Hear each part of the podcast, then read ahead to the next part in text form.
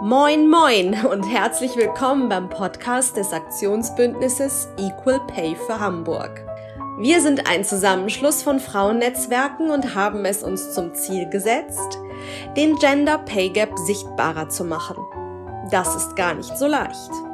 In diesem Podcast sprechen wir mit spannenden Menschen zum Thema Equal Pay und darüber, welche Ideen für Maßnahmen sie haben, um diesen Pay Gap möglicherweise zu schließen. Viel Vergnügen beim Zuhören. Hallo, ich bin Christina aus dem Aktionsbündnis Equal Pay für Hamburg und ich freue mich sehr, dass wir heute im Podcast ein Gespräch führen mit einer absoluten Expertin für die volkswirtschaftlichen Aspekte rund um alles, was das Thema Equal Pay betrifft. Und zwar ist heute hier mit mir Dr. Christine Boll. Sie ist Leiterin der Abteilung Familie und Familienpolitik am Deutschen Jugendinstitut in München und war zuvor Leiterin des Forschungsbereichs Arbeit, Bildung und Demografie am Hamburgischen Weltwirtschaftsinstitut. Hallo, Frau Boll. Hallo, Frau Huber. Grüße Sie. Schön, dass Sie hier sind. Ähm, Möchten Sie sich einmal noch mal kurz vorstellen, damit unsere ZuhörerInnen wissen, wer heute mit mir hier im Podcast ist? Sehr gerne. Ja, wie Sie schon sagten, ich bin Volkswirtin von Haus aus und beschäftige mich seit vielen, vielen Jahren mit Fragen der Bildungs- und Arbeitsmarktökonomik, ähm, auch mit demografischen Fragen. Und da gehört natürlich das Thema Gender Pay Gap ganz oben äh, auf die Agenda, also die Einkommensungleichheit zwischen Männern und Frauen. Ich habe mich schon am HWWI in Hamburg in sehr vielen Studien mit dem Thema beschäftigt und äh, tue das jetzt fortgesetzt auch am Deutschen Jugendinstitut in München, wo ich seit April 2019 in dieser neuen Funktion äh, tätig bin. Und ja, es, es bleibt ein spannendes Thema. Total. Ich, ich, Sie haben ja auch zu dem Thema auch äh, jede Menge publiziert, wahnsinnig spannende Dinge dabei für alle, die da vertiefend lesen möchten. Ich kann das nur empfehlen.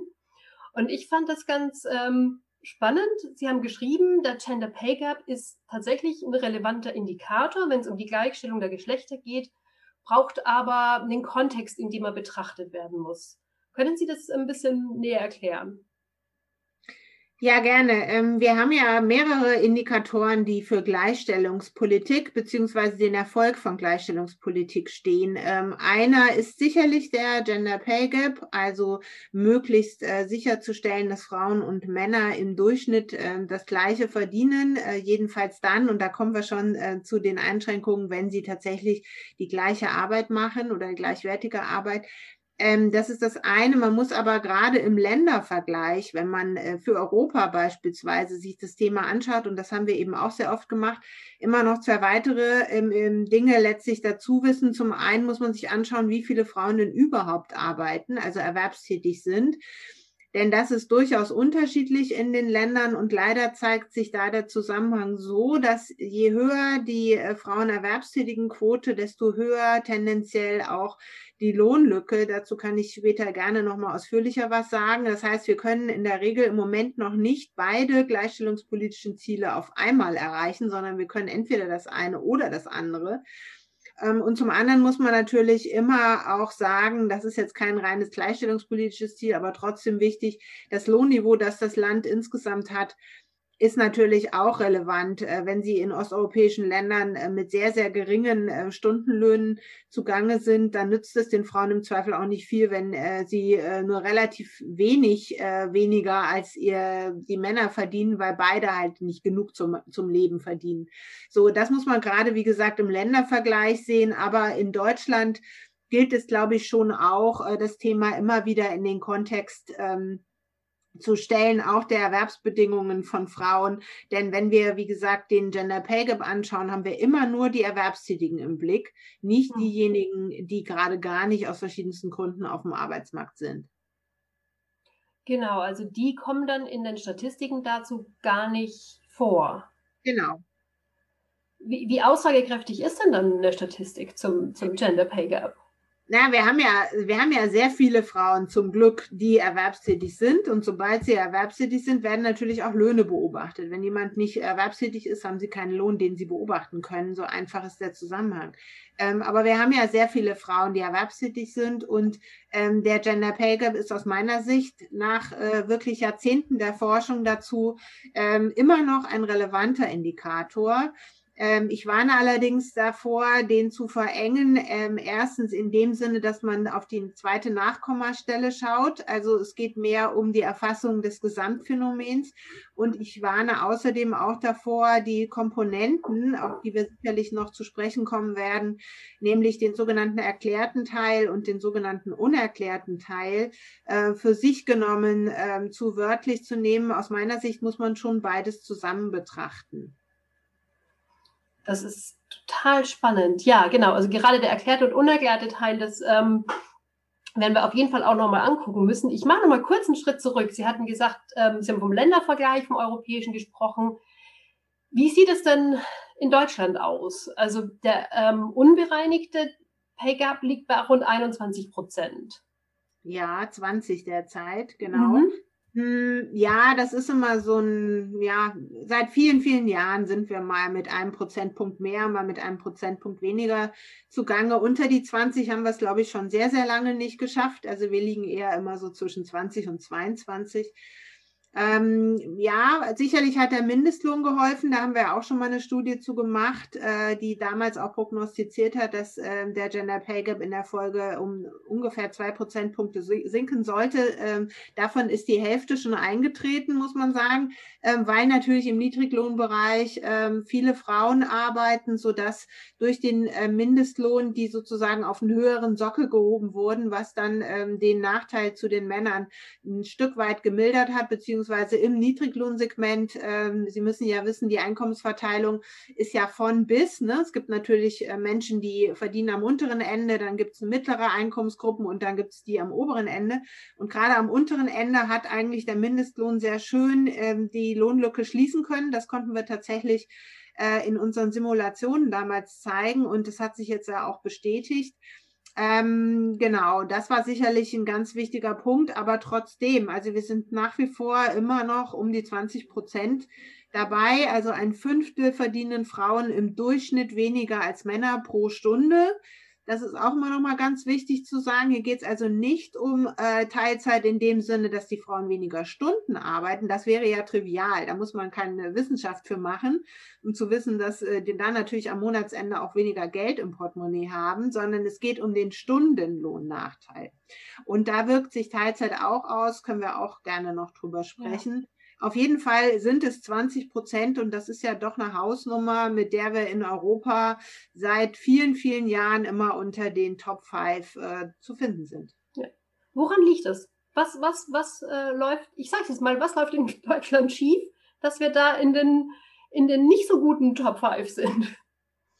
Ja, ähm, da kommen wir dann gleich zu dem Aussagegehalt der Statistik, denn die hat auch ihre Limitationen, also ihre Begrenzungen. Wir haben äh, identifiziert für Deutschland wie eigentlich für alle europäischen Länder im ähm, Zeitvergleich, dass jetzt zunehmend doch die Segregation auf dem Arbeitsmarkt eine Rolle spielt. Also wenn man mal die letzten Jahrzehnte Revue passieren lässt und guckt, wie war es denn in den 70ern, was hat denn da die Lohnlücke getrieben? Es gab sie immer, ja, und sie ist auch zurückgegangen in der längeren Frist. Äh, dann waren das äh, vor Jahrzehnten noch ganz stark äh, die Themen Qualifikation, also Humankapital. Die Frauen waren weniger qualifiziert als die Männer. Nun hat sich das durch die Bildungsaufholung der Frauen in den letzten Jahrzehnten natürlich mehr oder weniger erledigt, wobei wir in Deutschland äh, als einem der ganz wenigen Länder in äh, der EU noch immer feststellen, dass Bildung noch immer zum Gender Pay Gap beiträgt. Also im Durchschnitt für die gesamte Erwerbsbevölkerung gilt noch immer, dass äh, die im Durchschnitt niedrigeren Bildungsjahre der Frauen etwas zum Gender Pay Gap beitragen. Wir wissen in Deutschland, dass äh, die jungen Frauen inzwischen besser qualifiziert sind als die jungen Männer. Die jungen Frauen sind ähm, also mehr, es nehmen mehr Frauen ein Hochschulstudium auf ähm, als Männer beispielsweise inzwischen. Das heißt, äh, das ändert sich gerade in Deutschland. Ich bin sicher, in ein paar Jahren wird auch Deutschland zu den Ländern gehören, wo äh, die Frauen im Durchschnitt insgesamt besser als die Männer qualifiziert sind. Und das wird sich dann auch im Gender Pay Gap entsprechend in einen Vorteil ähm, umwandeln, was jetzt noch ein Nachteil ist. In den meisten anderen Ländern ist es schon lange ein Vorteil. Also in den meisten anderen Ländern um uns herum sind Frauen schon lange unter dem Strich äh, besser qualifiziert als Männer. So, und jetzt muss man aber dann unterscheiden, sie sind zwar häufiger Hochschulanfängerinnen, ähm, aber die Frage des Studienfachs ist dann doch nach wie vor sehr persistent unterschiedlich. Und das ist das Thema der beruflichen Segregation der Geschlechter. Das haben wir ja nicht nur in Deutschland, sondern das ist eigentlich überwiegend äh, der Fall auch in anderen europäischen Ländern und zwar sehr hartnäckig, dass es die Frauenberufe und die Männerberufe gibt, also ein sehr stereotypes äh, Berufswahlverhalten, was sich dann im Hochschulbereich natürlich auch in den Studiengängen ähm, entsprechend niederschlägt. Und äh, das sind äh, schon heutzutage die großen treibenden Faktoren, das Thema der Segregation, also der beruflichen Segregation, genauso wie der Segregation in Branchen, äh, die wir in den Daten sehr schön sehen können, dass das also eigentlich der Haupttreiber im Moment äh, des Gender Pay Gaps in Europa ist, dass Frauen in anderen Sektoren arbeiten als Männer was natürlich eng mit dem Thema der Berufswahl ähm, äh, zusammenhängt. Ja, also Gesundheitsberuf können Sie nur im Gesundheitswesen ausüben. Ja. Bei manchen äh, anderen Berufen ist es teilweise so, dass die in mehreren Branchen ähm, gehen, wie zum Beispiel kaufmännische Berufe. Ähm, da kommen dann noch andere Faktoren dazu. Aber um auf Ihre Frage zurückzukommen, heute ist äh, die Segregation ein ganz wesentlicher Punkt. Nicht mehr so sehr das Humankapital durch die Bildungsaufholung der Frauen. Und ein zweiter Faktor ist das Thema Teilzeit. Gesundheit. Und das ist insbesondere in Deutschland ein ganz wesentlicher Punkt. Ja, Sie forschen ja auch zu ähm, Lebensverlaufanalysen und haben ja auch ähm, viel dazu gearbeitet, was, ähm, was für ein Einschnitt das ist, ähm, die Familiengründung. Genau. Für die jungen ja. Frauen dann. Ja, also ähm, zum Thema Teilzeit muss man sagen, auch da ist Deutschland auf einem Sonderweg. Ähm, die Frauen gehen in Teilzeit beziehungsweise sie steigen erstmal aus, wenn das Kind kommt. Das ist äh, üblich, das machen auch Frauen in anderen Ländern.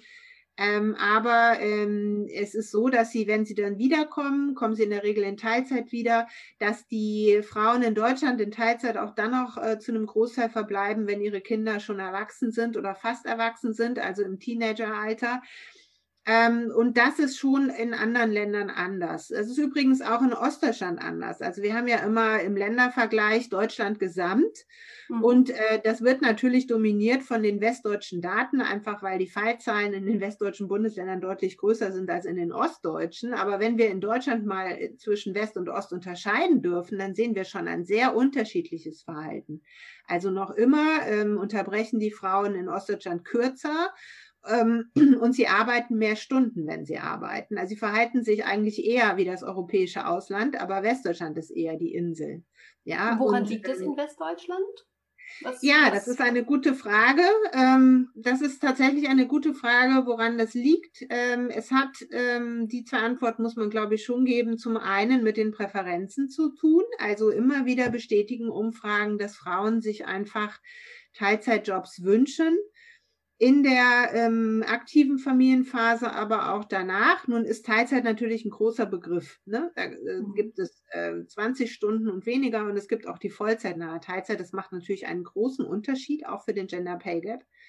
Ähm, aber wir haben in Deutschland ähm, leider mit 20 Stunden Durchschnitt äh, in, äh, von den Teilzeitbeschäftigten Frauen eine sehr eine relativ niedrige Zahl an äh, Wochenstunden im Schnitt. Ähm, und das wiederum ist dann tatsächlich für den Verdienst ein Problem. Also die eine Frage ist das Thema der Präferenzen. Es ist schon etwas, was Frauen sich auch wünschen. Das andere ist aber auch, das darf man auch nie verschweigen, das Thema der unfreiwilligen Teilzeit.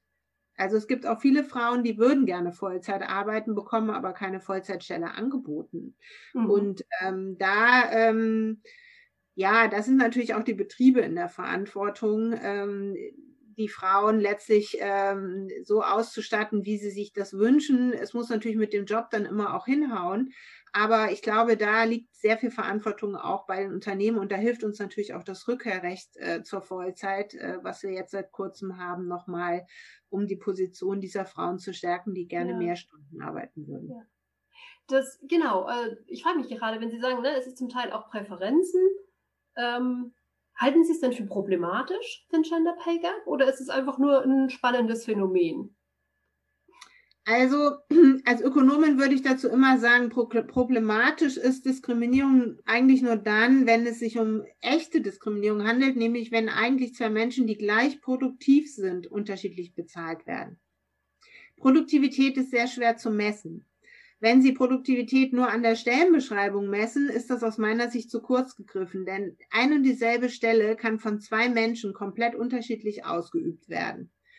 Ähm, da zählen solche Sachen wie Anstrengungsbereitschaft, Ehrgeiz, äh, auch äh, kluge Ideen, Verbesserungsvorschläge ähm, und diverse andere Dinge mit rein. Äh, da haben wir schon gleich ein Problem. In manchen äh, Strukturen, wie zum Beispiel im öffentlichen Dienst, ähm, haben sie nur, nur sehr begrenzt die Möglichkeit, äh, solche Variationen äh, in der Bezahlung auch äh, vorzunehmen, also eine Leistungsorientierung da reinzubringen. Mhm. So, ähm, das ist also das eine Thema. Das ist äh, natürlich, ähm, eigentlich müsste man schauen auf die Produktivität. Das ist aber schlecht zu messen. Ähm, aus meiner Sicht dürfte nicht passieren, was wir aber sehen derzeit, nämlich dass Frauen handeln mit ihren Arbeitgebern zwischen Flexibilität und Geld. Also sie kaufen sich letztlich einen Job, der flexibel ist, weil der zu ihrem Rollenbild passt. Sie wollen eben Familie und Beruf vereinbaren. Sie wollen Flexibilität haben, sowohl im Arbeitsort wie auch in der Arbeitszeit. Und die Betriebe sagen, ja, dann müsst ihr aber Zugeständnisse beim Gehalt machen. Und die Frauen sind bereit, die zu machen. Warum sind sie dazu bereit? Weil sie oft äh, einen Partner im Haushalt haben, der den Rest des Geldes, äh, des Einkommens ja und oft auch den größten Teil des Einkommens ähm, dann äh, bereitstellt. Ähm, aus meiner Sicht muss da eine Veränderung stattfinden. Also wir sehen in den äh, Branchen schon, ähm, dass das auch eine kulturelle Geschichte ist. Claudia Goldin, äh, berühmte US-amerikanische Ökonomin, hat es 2014 mal die, ähm, die Flexibilität, die Kosten der Zeitflexibilität genannt. So hat sie das ähm, umschrieben und hat gesagt, in den Unternehmensberatungen und den Anwaltskanzleien, um mal das eine Extrem zu benennen, gibt es praktisch keine Zeitflexibilität. Das heißt, jeder, der da von der Vollzeit abweichen will, also vom Standard-Normal-Arbeitsverhältnis, durchgängig Vollzeit, äh, sowohl in Form von Unterbrechungen wie auch in Form von äh, Teilzeit, der wird gnadenlos abgestraft. Ja, mhm. Besprechungen beginnen abends um sieben und gehen dann mal gerne bis Mitternacht. Und wer dann Kinder hat, der hat halt dann Pech gehabt. Äh, so. Ähm, auf der anderen Seite gibt es Jobs, äh, dazu kann man sicherlich auch die Lehrer nennen ähm, allgemein im öffentlichen Dienst, wo sie von Vollzeit auf Teilzeit gehen können, ohne dass es im Stundenlohn ähm, einen Unterschied macht. Ja, ja, das ist wieder der Vorteil. So, und irgendwo dazwischen ist der Rest der Wirtschaft und der Rest der, der Arbeitsverhältnisse angesiedelt. Aus meiner Sicht, äh, gerade jetzt unter Corona, wo wir feststellen, dass wir alle flexibler werden müssen und dass auch der, äh, das Homeoffice, also die Flexibilität des Arbeitsortes, nochmal eine ganz andere Bedeutung bekommt, müssen wir wegkommen von diesem Handel zwischen Flexibilität und Geld, sondern ich behaupte, Menschen sind im Homeoffice nicht weniger produktiv als im Büro. Ja. Äh, gibt es auch genügend Studien, die das belegen. Ähm, wir kommen im Gegenteil aus meiner Sicht als Gesellschaft nur weiter und können unseren Wohlstand überhaupt nur halten, wenn wir lernen, flexibel zu arbeiten. Ja, und ähm, deshalb äh, glaube ich, ist das einfach ein Denken von gestern, äh, das wir abstellen müssen. Äh, dieses äh, kommt, das die Theorie dazu nennt sich kompensierende Lohndifferenziale. Mhm. Ja? Ähm, und ähm, Genau, äh, davon müssen wir aus meiner Sicht dringend wegkommen. Aber das ist noch, noch ein Grund dafür, ja. warum eben äh, Frauen in Te Teilzeitjobs teilweise weniger verdienen. Ich will nicht verschweigen, dass als letzten Satz, ähm, es sind teilweise auch andere Jobs. Also ähm, mhm. das ist dann eben wieder das Thema der Produktivität. Es sind dann teilweise einfach auch andere Jobinhalte. Ja, und wir wissen, wir müssen letztlich auf die Tätigkeitsprofile schauen, wenn wir Jobs miteinander vergleichen wollen. Ja, ich, ich, ich frage mich gerade, ob ähm, es hilft, wenn jetzt mehr Männer auch in ähm, Elternzeit gehen oder Stunden reduzieren. Also ist es eigentlich, sind es eigentlich die Männer, die da was tun können, wenn die diese Flexibilität auch einfordern, dass es dann ja. ähm, normaler wird? Die Männer sind äh, wie immer sehr wichtig. Ohne die Männer können wir in der Gesellschaft keine Veränderungen erreichen. Da können wir uns noch so sehr abstrampeln als Frauen. Wir müssen die Männer mitnehmen. Ansonsten kriegen wir keine Veränderung nachhaltig hin. So, mhm. und ähm, natürlich ähm, ist das ein ganz wesentlicher Punkt. Die Männer haben verschiedene Rollen. Sie haben zum einen die Rolle zu Hause. In dem Moment, wo sie die Frau entlasten, hat sie den Rücken frei. Auch dazu gibt es jede Menge Studien, die zeigen, wenn der Mann bei der Hausarbeit hilft, äh, entwickelt sich die Karriere der Frau positiver. Ist doch klar. Die hat einfach ein anderes Energiereservoir äh, für ihren Job. Ja, Theorie der optimalen Alloka äh, Energieallokation, äh, nur als Stichwort. Es gibt zu allem Theorien von Ökonomen ähm, und ja. die bestätigen sich immer wieder. Äh, das ist die eine Rolle. Die andere Rolle, die Männer auch haben, finde ich, ist im Job tatsächlich positive Rollenvorbilder ähm, mhm. abzugeben. Ja, das ist auch ein ganz wichtiger Punkt. Nicht nur zum Thema Vereinbarkeit zu Hause zu helfen, damit die Partnerin äh, umfangreicher und auch ihre Führungsposition vielleicht äh, behalten kann, nachdem das Kind da ist, sondern auch äh, tatsächlich selbst vorzuleben dass ähm, sich das gut verträgt, mit Männlichkeitsnormen äh, sich aktiv in der Familie zu engagieren und auch ja. selber zu sagen, nee, ich kann nicht abends um sieben in eine Sitzung gehen. Ich habe ich hab das vorher auch, als Sie gesagt haben, Anstrengungsbereitschaft und Ehrgeiz. Ich habe das Gefühl, da, da schwingt auch ein Männlichkeitsbild mit, das mhm. Äh, durchaus bearbeitungsbedürftig vielleicht ist. Ja, aber wir sehen, und da haben wir Politik auch Mut gemacht in der Gesamtevaluation zum Elterngeld. Wir sehen jetzt am Elterngeld nach wirklich vielen, vielen Jahren. Das Elterngeld wurde ja 2007 eingeführt. Jetzt haben wir 2020, also 13 Jahre her. Und wir haben Jahrzehnt äh, letztlich gebraucht, um äh, die Effekte zu sehen. Wir sehen aber inzwischen, dass Väter, die Kinderwagen durch die Gegend schieben, ähm, inzwischen zum Straßenbild gehören. Das ist völlig normal. Als ich aufgewachsen bin, gab es kaum Väter, die einen Kinderwagen geschoben haben. Ja, das heißt, das Image des nicht leistungsbereiten Vaters in dem Moment, wo der sich um Kinder kümmert, ist weg. Und das ist eben ein Erfolg auch äh, von guter Familienpolitik. Also man darf das nicht unterschätzen, welche Signale Politik auch aussendet bezüglich der Normen, was gesellschaftlich anerkannt, was gesellschaftlich erwünscht ist. Es ist nicht nur ähm, das Geld, was durch die familienpolitischen Maßnahmen äh, die monetären Anreize setzt, sondern es sind auch diese Signaleffekte. Die wirken aber eben erst mit Zeitverzögerung. Da müssen wir immer ein bisschen Geduld haben. Ja, ist nicht immer meine Stärke, muss ich gestehen. Ähm, was können dann die Frauen noch beitragen? Was können, was würden Sie jetzt einer jungen Frau raten, damit sie nicht auch ähm, in diese, in diesen Pay Gap irgendwie so stark reinschlittert, wie das viele Frauen ja tun. Ja, also zunächst mal würde ich nicht raten, einen Beruf zu wählen, äh, den man gar nicht mag, der einen nicht interessiert, nur weil es jetzt so gewünscht ist, dass Mädchen in MINT gehen. Also da bin ich nun gar kein Anhänger von. Jeder sollte machen, was er, wozu er Lust hat, wozu es ihn treibt, wo die Neigungen, die eigenen Neigungen sind. Gilt natürlich genauso für Männer auch. So, ähm, was ich wichtig finde, auch aus der eigenen Forschung, ist, äh, dass Frauen sich klar machen, dass sie nicht zu lange aussteigen sollten.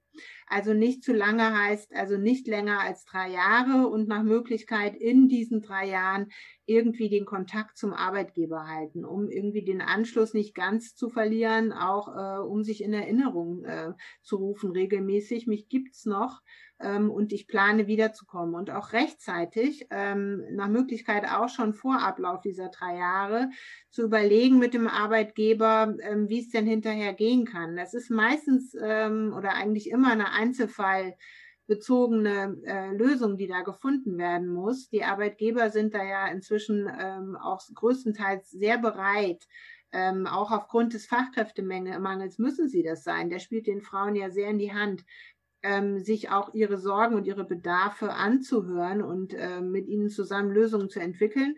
Aber die Frauen müssen es natürlich auch wollen. Und äh, das heißt eben auch, sich selber Ziele zu stecken äh, und nicht davon auszugehen, dass mit dem Kind die Karriere zu Ende ist, sondern weiterhin ehrgeizig an diesem Plan festzuhalten und äh, versuchen mit dem Arbeitgeber zusammen und mit dem Partner, ganz wichtig, äh, dieses Ziel zu erreichen und rechtzeitig zu überlegen, wie kann das gehen? Das kann man nicht vor der Geburt. Ja, das wäre zu viel erwartet. Äh, gerade bei der Erstgeburt äh, ist es äh, nicht möglich, im Voraus solche Schritte zu planen. Aber nach ein paar Monaten ähm, kann man da mal so langsam anfangen, sich zu überlegen, wie soll jetzt der Rest meiner Erwerbsphase gehen? Und die Erwerbsphase wird immer länger gehen. Das ist auch mhm. schon klar, weil wir alle immer älter werden. Ja, aber das ist doch spannend. Das finde ich einen schönen Hinweis, dass man sagt, ähm, macht euch doch einfach mal einen Merker in den Kalender, ein halbes Jahr oder drei, vier Monate nach der Geburt, dass ihr das Thema nochmal anfängt, neu zu bedenken. Genau. Ich finde das so spannend, das Gespräch mit Ihnen. Und ich finde es ganz schade, dass wir schon fast die Zeit für unseren Podcast ähm, jetzt irgendwie gefüllt haben. Vielen Dank, ähm, Frau Dr. Boll. Das war wahnsinnig interessant. Ich könnte noch ein paar Stunden anhängen. Ähm, Haben Sie Lust, ein, haben Sie noch eine Botschaft zum Schluss, ein, ein Schlusswort, das Sie noch mitgeben möchten? Ach, ich hätte viele Wünsche an Politik, aber ich weiß nicht, ob die die Zielgruppe Ihres Podcasts sind. Ja, ansonsten, ähm, glaube ich, müssen wir ähm, als Frauen immer aufpassen, dass wir uns nicht in die Opferrolle reinbegeben. Also Frauen äh, sollten nicht die Schuld bei anderen suchen, sondern sie sollten immer auch zuallererst überlegen, was sie selber an ihrer Situation ändern können. Und äh, dabei meine ich nicht, äh, das war auch noch eine Frage von Ihnen vorhin, welches Modell ich bevorzugen würde. Ich bevorzuge gar keins. Ähm, ich glaube, es muss jeder so machen, wie es für ihn und das jeweilige Paar die Beziehung am besten ist. Aber man sollte informierte Entscheidungen treffen. Das heißt, man muss wissen, was am Ende dabei ökonomisch rauskommt, wenn man sich äh, über mehrere Jahre vom Arbeitsmarkt zurückzieht. Denn wir haben ein sehr erwerbszentriertes Rentensystem. Darüber haben wir heute gar nicht gesprochen. Es ist mit dem Gender Pay Gap längst nicht äh, vorbei, sondern das dicke Ende kommt zum Schluss. Äh, der Gender Pension Gap ist äh, um ein Vielfaches höher und wir haben mit unserem Gender Lifetime Earnings Gap mit der Lebens, äh, mit der Lücke im Lebenserwerbseinkommen zwischen Männern und Frauen ja da schon ein Spiegelbild dieser Rentenlücke letztlich geliefert. Also es summiert sich äh, nach hinten raus, Stichworte Altersarmut ja. ähm, und so weiter. Von daher ist es wirklich, ähm, wirklich ein ganz ernst gemeinter Rat von mir, sich möglichst frühzeitig mit den Folgen von erwerbsbiografischen Entscheidungen auseinanderzusetzen. Das nicht zu verdrängen, äh, nicht äh, in irgendeine Ecke zu schieben, sondern es offensiv anzugehen. Tolles Schlusswort. Ja, das Thema ähm Rente und so weiter, das müssen wir, müssen wir einfach nächstes Jahr nochmal einen Podcast machen und dann müssen wir sie wieder einladen. Vielen Dank für das tolle Gespräch, Frau Dr. Boll. Vielen Dank fürs Zuhören. Tschüss. Sehr gerne. Schöne Grüße nach Hamburg. Vielen Dank, dass du diesen Podcast gehört hast. Am 10. März 2021 ist der nächste Equal Pay Day und wir wollen diesen Tag gemeinsam mit dir sichtbar machen. Am 19. März 2021 planen wir deshalb eine größere Veranstaltung zum Thema Equal Pay. Mehr Infos findest du in den Show Notes zu diesem Podcast.